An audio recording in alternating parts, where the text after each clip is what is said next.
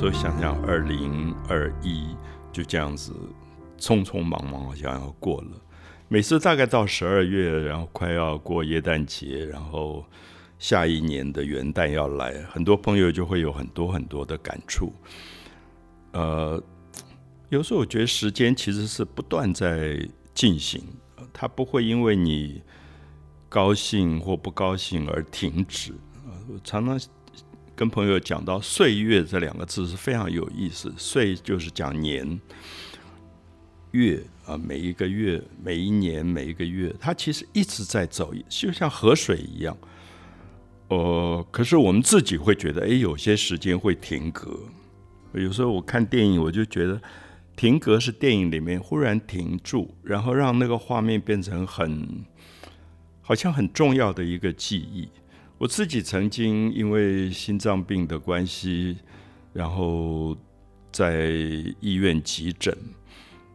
然后清醒过来的时候，脑筋会忽然有一些停格。那个停格很奇怪，就是觉得如果人在要离开的时候，他最后会不会把一生像导带一样走一次？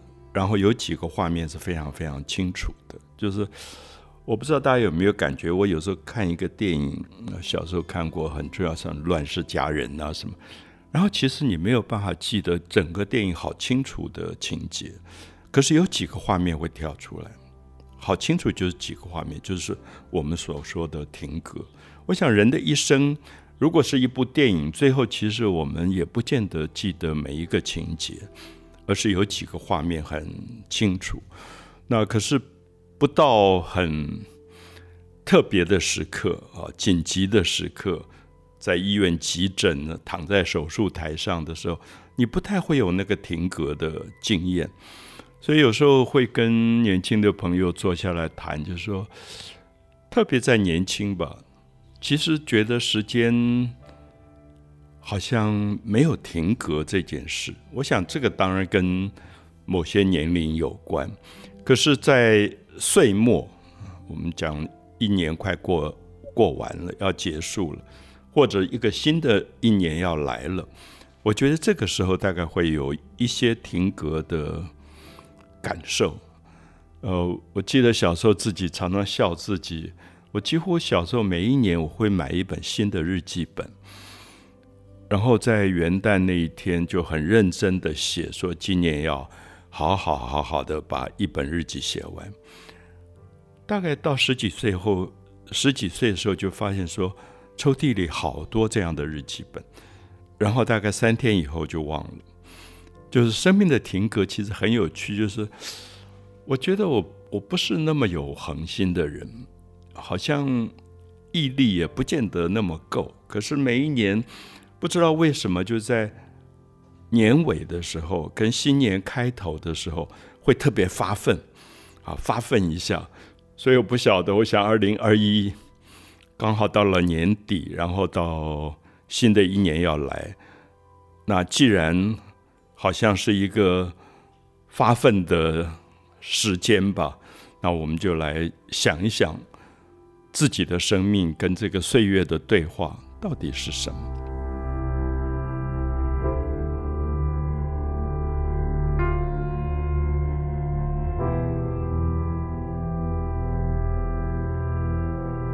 其实我我我自己觉得很有趣，就是因为那些写日记的经验，那么多本只有开头，后面就是空白的日记本，变成我越来越不敢对新年发愿，因为知道说啊，那个发愿好像都是有点骗自己，因为过几天就就忘掉了。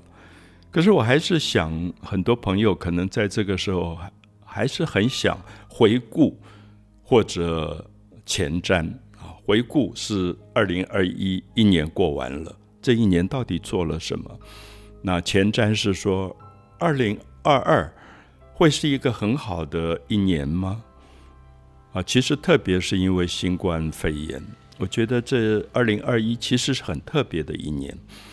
我不知道大家会不会觉得，不止我们对我对阿佑对朋身边的朋友是很重要的一年。我相信对全世界可能六七十亿人来讲，都是很特别的一年，因为这一年好像我们原有的生活秩序忽然被改变了。那当然，有时候我也问我自己，如果是在平常，我二零二一，我大概会到世界各个地方飞来飞去，然后到日本看樱花，到高野山看枫叶，呃，可能到清迈去。好好度一个假，可是我没有想到，二零二一几乎是我一整年没有动的一年。这个真的跟我过去的生活改变非常大。然后国家剧院我几乎没有去，就是这也大概是过去不太可能发生的事。我以前一个礼拜总要去几次国家剧剧院或国家音乐厅，可是因为疫情。隔离、三级警戒、各种的限制，其实也让我思考说，原来我不见得要有这么多的表演啊。过去觉得这个表演怎么能错过啊？不只是台湾一些很优秀的小剧场的表演，同时国外有好多好多的舞团、呃戏剧团体、音乐演奏，在台北这个繁华的都会进行。可是二零二一忽然也觉得没有也就没有了，所以我我会觉得二零二一是我特别想，它好特殊，好特殊。就这一年，因为客观的外在环境的改变，让我重新去思考我的生活有没有其他的可能。所以因此，我也觉得。也许是很好的机会，就是过去从来没有这样的条件去思考我的生活有没有其他的可能。如果不出国，我可以做什么？如果不是一个礼拜要两三次去国家剧院，我可以做什么？所以忽然会发现，这一年当中，自己把很多。搁在书架上好久没有看的书，又拿出来重新去阅读。那重新去感觉，原来这些书我过去也没有那么仔细在看，好像没有那么认真去理解它里面要讲的东西是什么。啊，有点像我自己在这一段时间当中，我画了一张画叫《还至本处》，那其实是。忽然觉得每天读的《金刚经》里面有一个画面，那个画面就是当初一个老师带着学生去乞讨食物这件事。那过去也觉得这一段里面没有讲什么大道理，可是越来越觉得会不会没有讲大道理的那个画面，反而是我最应该好好去思考跟反省的。就是如果我手上拿了一个碗。然后穿了一件衣服，我身上只剩下这一件衣服跟这个碗的时候，我的生活会是一个什么样的一种生活？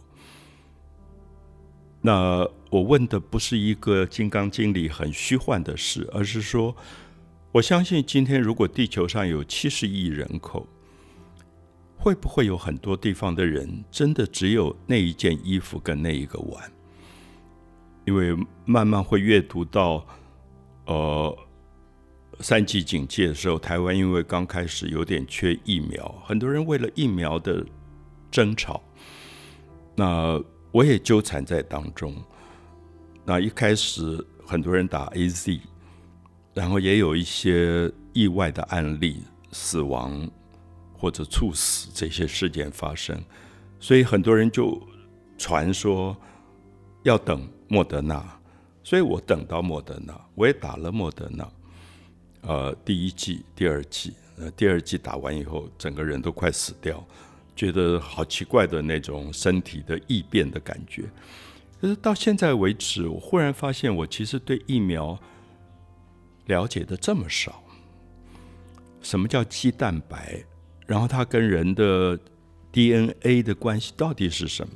已经有好几个医生。帮我解答，可是我到现在还是一知半解。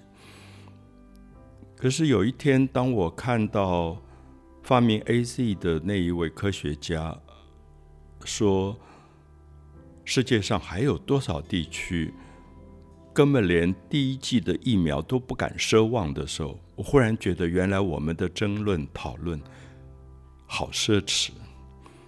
他讲的是非洲，就是他那个时候讲的时候，好像说非洲连打第一季的人连百分之一都还不到。那这个时候，我忽然感觉到。那身上的那件衣服跟手上的那个碗，会不会对于地球大部分的地区还是非常的奢侈？而我们每天争吵的、每天斤斤计较的，又会是什么？那如果二零二一对我来说有特别的意义，我忽然想说，我是不是拥有的已经太多太多了？而我对这些拥有的。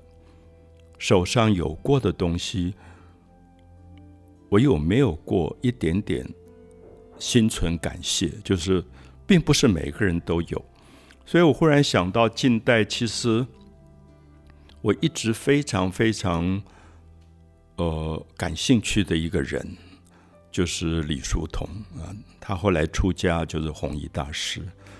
我过去读他的传记，很被震撼，因为他是天津。一个很有钱家里的孩子，生下来就简直是锦衣玉食啊！我们说穿的都是丝绸的衣服，吃的山珍海味，然后学唱戏，学写诗，就是过着最优雅的那种公子哥的生活。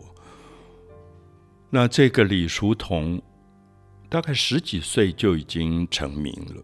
因为他诗写的极好，诗词都好，然后他从北方一路南下到了上海，几乎成为诗坛盟主。就是当时有很多诗社，然后大家常常会聚在一起写诗，然后他每次句子出来都让大家吓一跳。然后他也常常去舞台上演戏，现在还留下很多他的照片，就在舞台上演各种。不同的角色，然后这个人大概二十岁左右，因为受了一些新思潮的影响，后来他就到日本去留学了。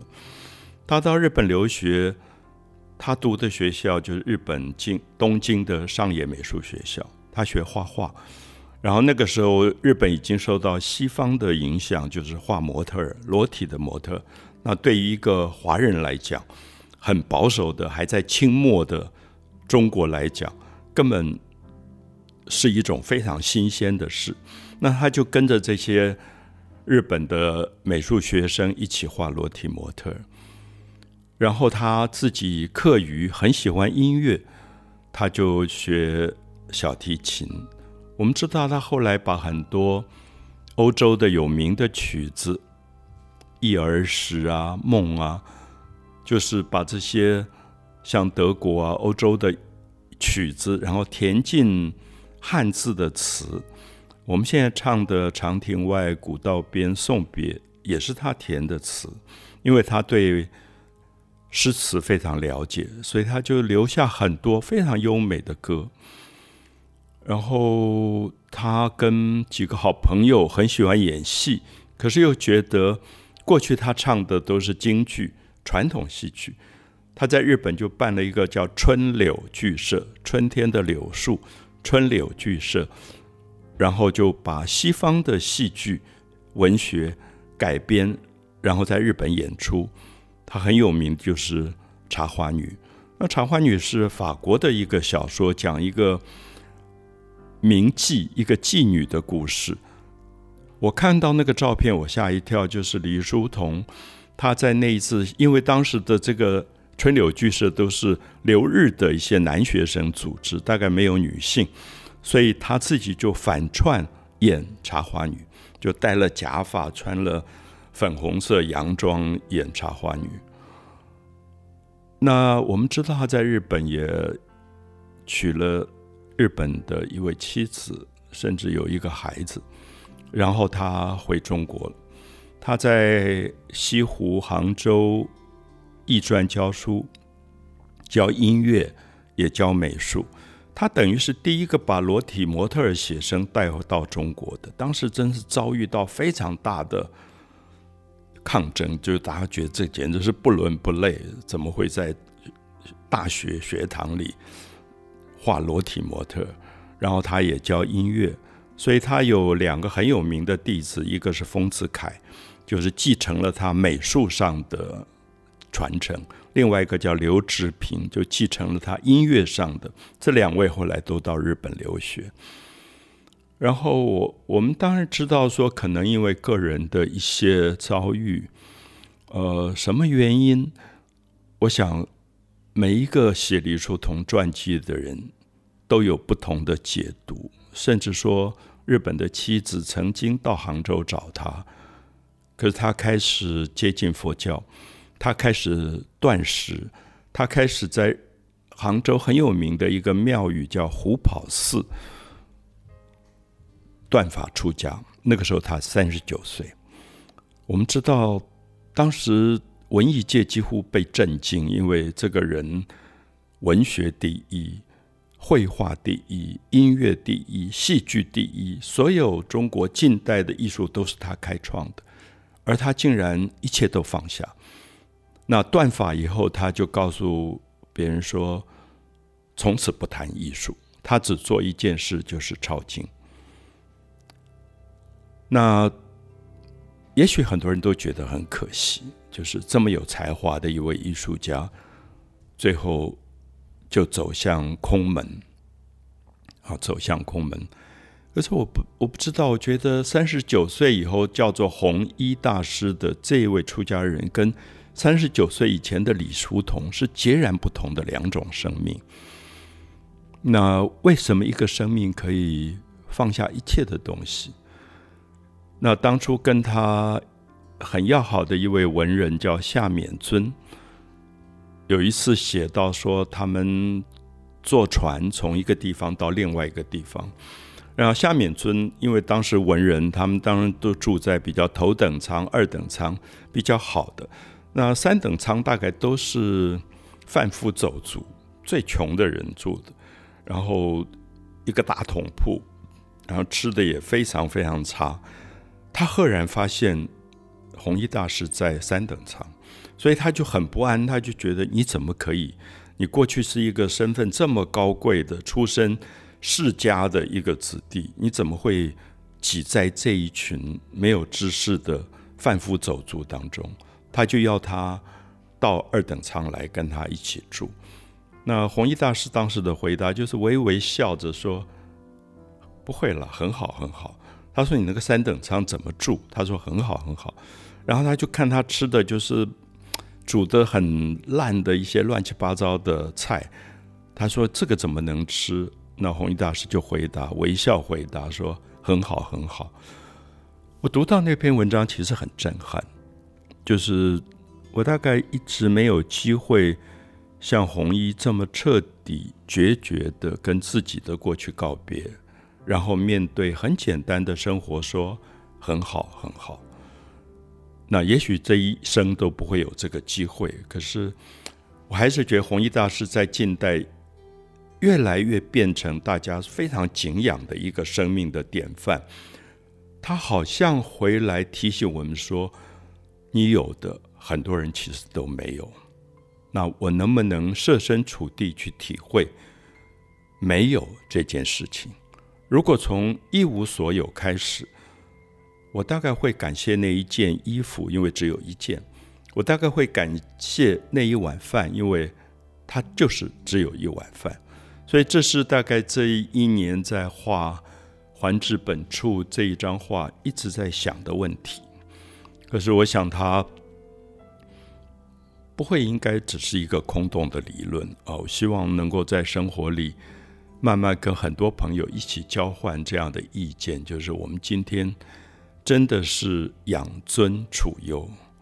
我想今天二零二一年在台湾，其实大部分的人都应该觉得太幸运了，就是我拥有的东西没有战争，没有很恐怖的事发生，那基本上社会上是安逸的，是安定的。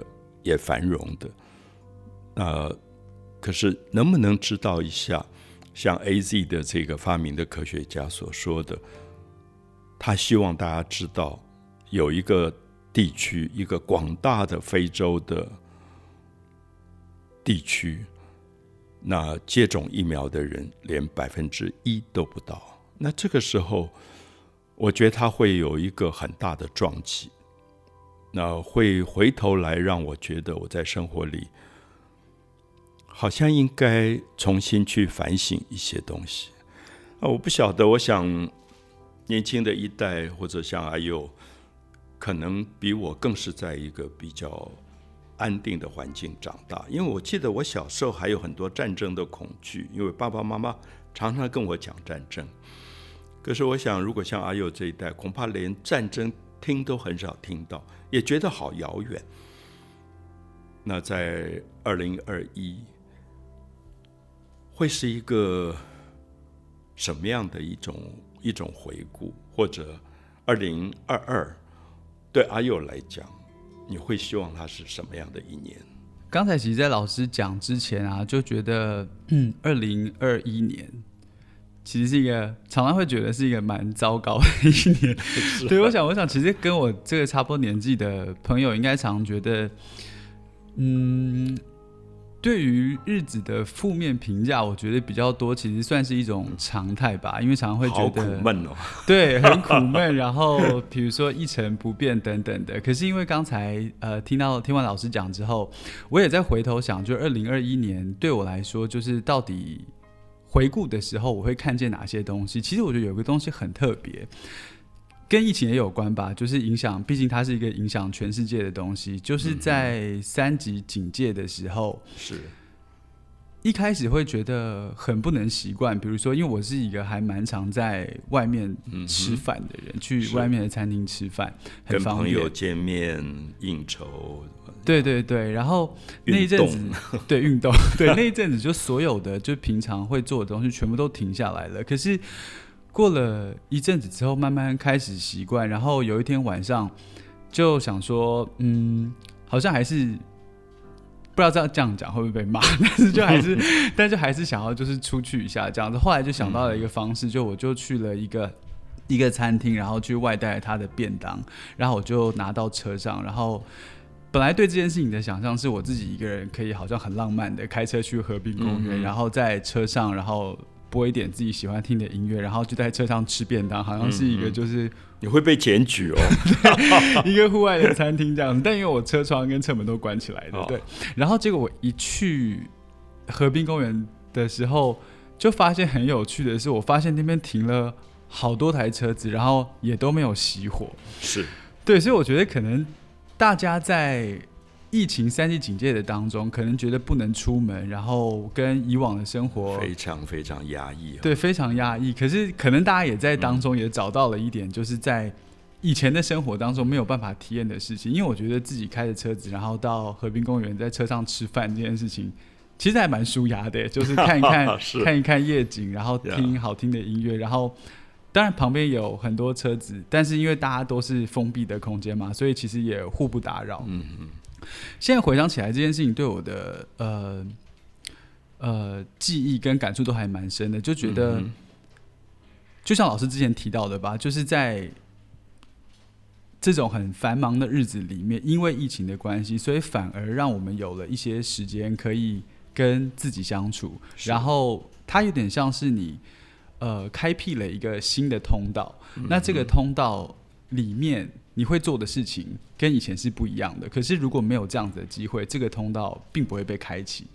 对我想这件事情，在二零二一对我来说，就类似的事情其实做了蛮多的，然后也觉得蛮高兴的。嗯，我不晓得，我我真的觉得二零二一让我有很多很多庆幸或者感谢。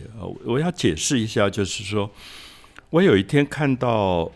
呃，法文的报纸上，他们的中学生大概就是十五岁左右上下的青少年，写信给总统马克宏，说我们的青春都被这个疫情耽误了。嗯，我读到以后真的好震动。那我想，好像我在疫情里，其实我逆来顺受，我接受了这个疫情，接受了隔离，接受了三级警戒。我把我自己放在池上一个龙仔尾的农村里，不太跟人接触，不去国家剧院，不去音乐厅，不跟朋友应酬。可是我忽然想说，因为我都玩过，嗯，我年轻过，我年轻的时候是这么疯狂的，可能每天都有活动，嗯，那一个活动接一个活动，安排不完，觉得青春不能留白，嗯。可是，如果我今天真的是像法国的这些写信给总统的十五岁的青少年，我想我不甘心，对，因为我根本没活过。然后我忽然两年当中也没有舞会，也不能去郊游，也跟你最爱的人都不能拥抱。嗯，我我觉得忽然想到说，他们的悲哀是什么？嗯，而那封信我都觉得好像应该翻译出来给很多人看。就是这一代的青年，因为这两年的疫情，他们真的少了两年美好的青春。嗯，所以我自己后来跟朋友说，跟我同年龄的朋友说：“哎呀，我们好庆庆幸，好幸运，我们玩过了。”嗯，然后在没有疫情的时候，飞机飞来飞去，到处去玩。有时候我早上想到清迈，我黄昏就走了。嗯。就是那种率性，可是人类将来还能不能这么率性？我不知道。那如果对二零二二有祝福，我希望这个祝福不是给我自己，而是给刚才说的这些年轻人。我希望全世界的年轻人能够在二零二二找回他们的青春。嗯，如果在耶诞节、在除夕的晚上，你在台北看到灿烂的烟火。我希望那个烟火是二零二二每一个年轻人生命的最美的那个表现。我年轻时候绝对不会想到烟火烟火这么虚幻，我会觉得它真是灿烂。也许这个年龄我会觉得烟火再灿烂，它很短暂。可是年轻他本来就不应该想这个，他就是要抓到那个刹那之间的发亮的一些东西。所以我想很。特殊的一些感伤，可是我还是很希望祝福二零二二年，特别特别是对所有可能像阿佑这样的年轻人或者更年轻的一代，希望疫情赶快赶快结束。